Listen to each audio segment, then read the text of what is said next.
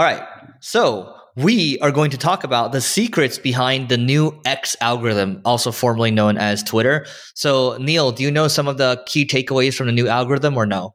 No, I do not. Okay. But I do know that they're changing up a feature right now where you can't block people from seeing your tweets. I don't know what they're going to call tweets now, but they're uh, called posts. Is, they're going to call what? Tweets are called posts now.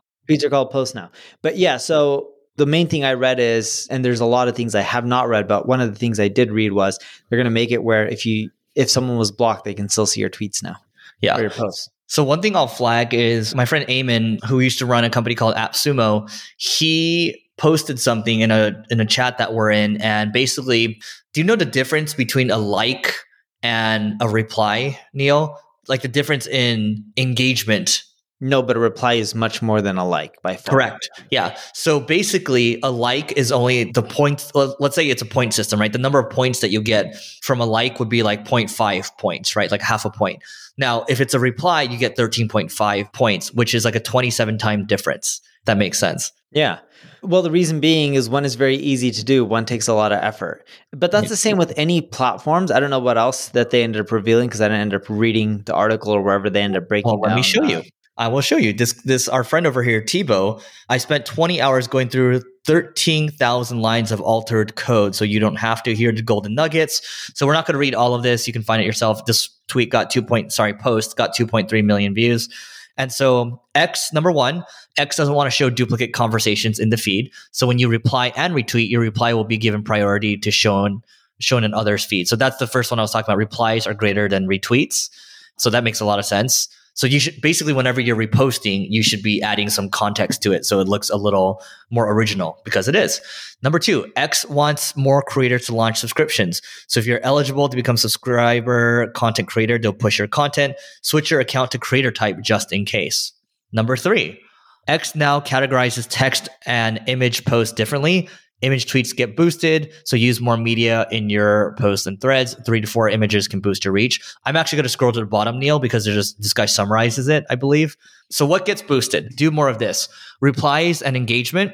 Bookmark worthy posts. And I saw this last week. I posted a full two hour interview with Alex Hormozi, and that got like seven or 800 bookmarks on it. And it basically got, I think, what, 100,000 views, which is pretty decent. Posts on trending and popular topics rich media, images, videos, GIFs, content. Because you can see even with Elon, he's like going to Mr. Beast. He's like, hey, you should post a video on this thing, right? He's trying to make sure that X is this everything app, right? Well performing tweets will stay longer on the feed, 48 hours. Subscription eligible creators get a boost. And then finally, we can cap it off with this. What gets deboosted? Do less of this. Out of network content like competitor mentions, URL, so like YouTube, for example, content that doesn't resonate with your current followers, and retweets on posts that you've commented on you know what's funny? It doesn't matter if they break down their algorithm or any other social network breaks down their algorithm. It's all the same. In which the stuff that requires users to take more action, like leave a comment, is always going to be valued more valuable than a like. And if you keep posting content that your followers don't want to like, or that they don't engage with, or they don't like, they're going to start suppressing how many people see your content because if your followers don't like you, then you're kind of out of luck.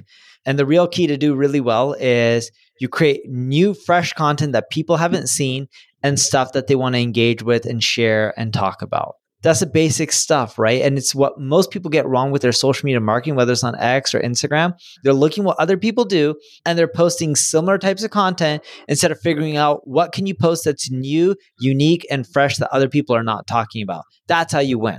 Look, my take on it, I'll just keep it simple. I think we're kind of saying the same thing is just do content that you're proud, post content that you're proud to share and do content that you think is better than other people's because the standards are getting higher and higher. And that's how you're going to get more reach. And we'll touch upon this in the next couple episodes where we talk about how to win at YouTube in 2023 because I have some insights to share.